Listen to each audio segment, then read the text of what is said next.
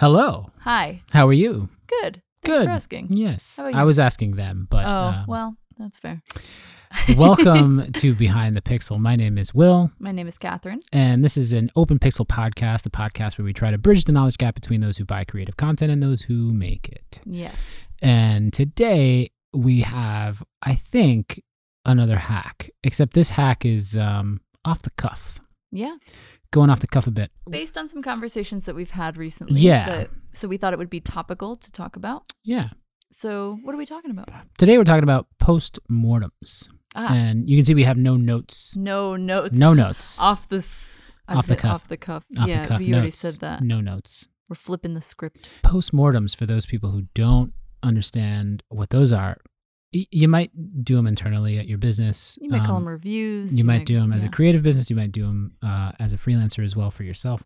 The idea is to take a project that you've completed and revisit it from a different perspective Mhm. and try to figure out what went wrong, what went well, but how how can you improve? Right. How can you inform future projects or future collaborations? Yeah, and there's different ways to approach it. And we thought we'd talk about our approach just quickly to give you a little bit of context on how we determine what the right thing is. And then, you know, we're also trying to changing this process as we go. So it Mhm. feels like there might be some unanswered questions. Maybe there's some things you can help us with. Maybe there's some things that you do at your studio or your business or your with your team that might help us. I don't know. Yeah. But, and likewise, you might get something from this that informs your own form of reviews because Yeah. love them or hate them, they have purpose, right? Well, some people don't do them at all.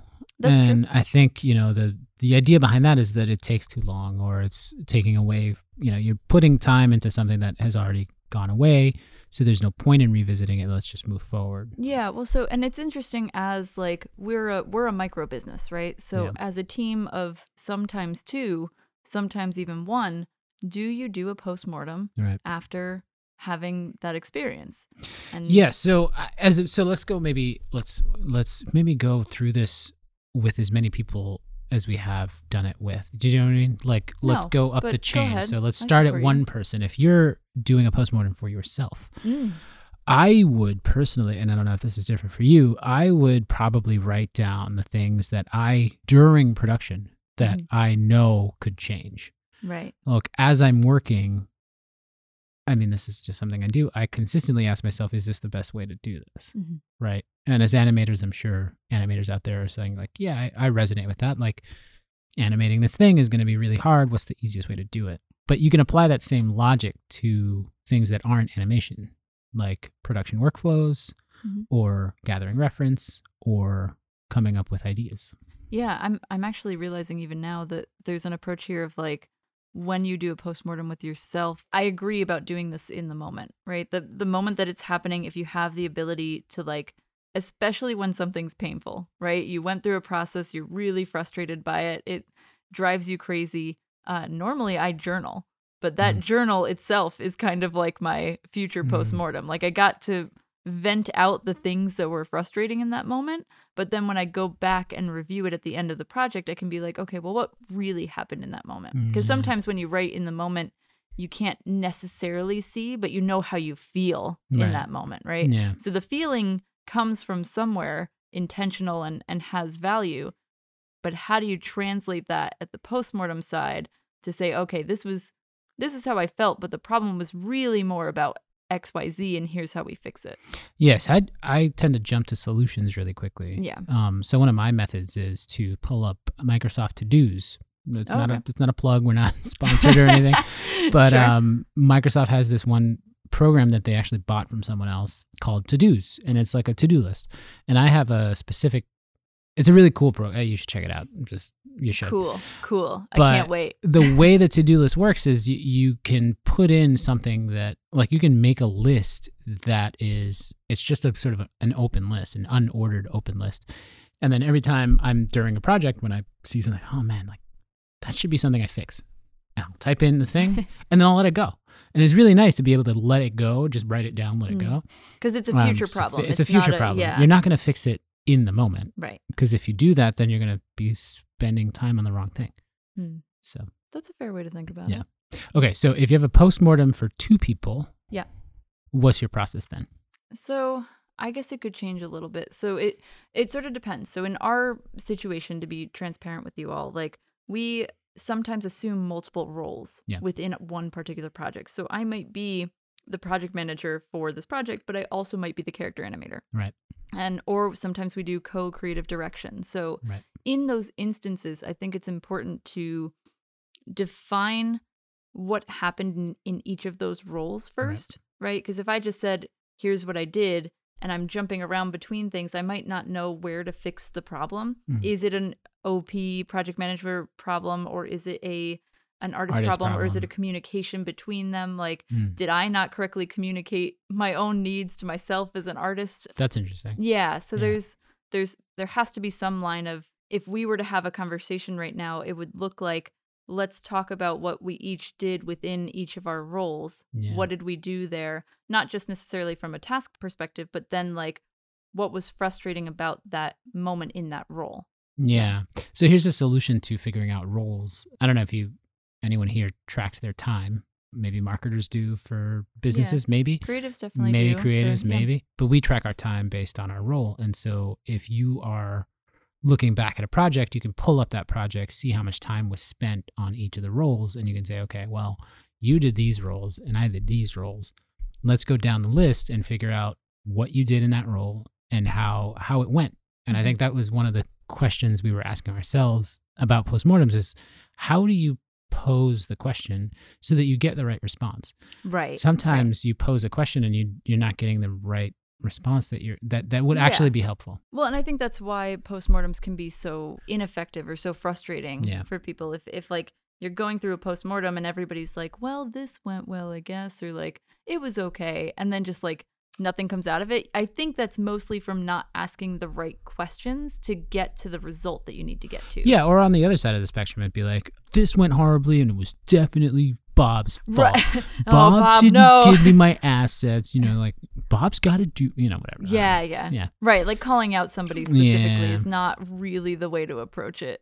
in any in yeah in yeah. any situation Yeah. usually you talk about it you frame it from your your own lens right so like i was frustrated by this process where we weren't as communicative within each other and and this is what impact it had on me in this moment. Like yeah. coming from that angle is is more understanding. Now how do you do a postmortem with two people and one of them's a client?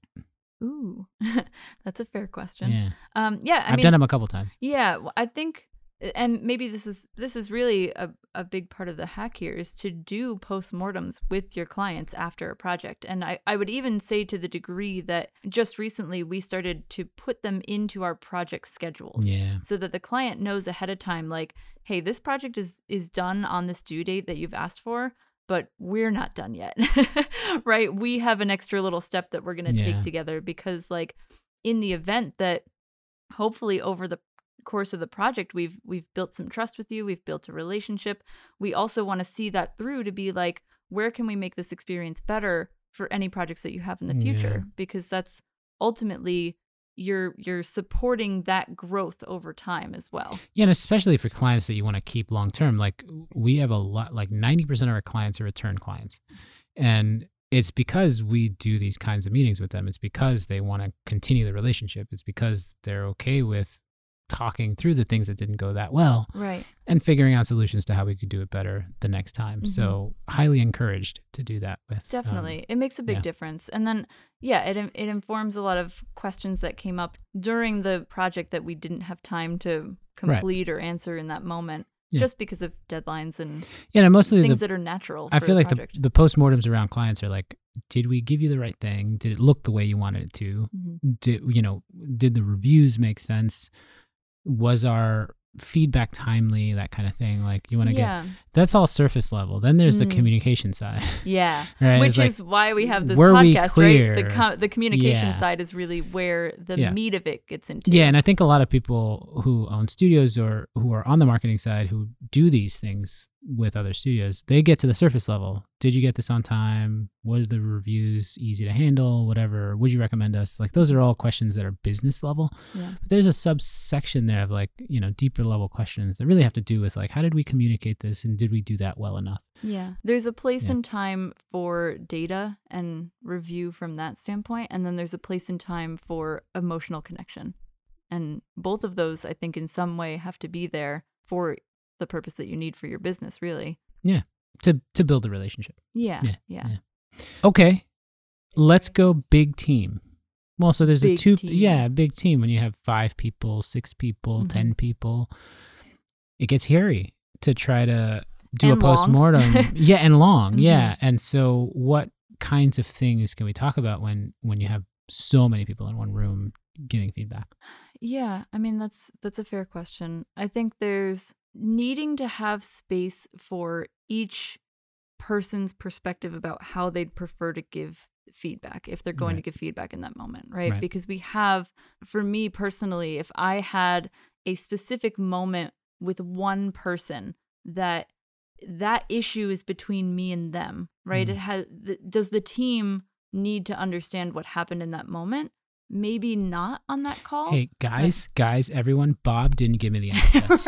I just want you to back know to Bob. Yeah. that Bob didn't do his job. That's all. right. And like you know, nobody wants to experience that. Right. But but maybe I have we have the space in our company where we are open enough to to share feedback with each other either one on one Right. or to be able to say like I'm going to write this up because I don't want I don't want the emotion of that moment to come out because it's not going to be as productive in Yeah. that way.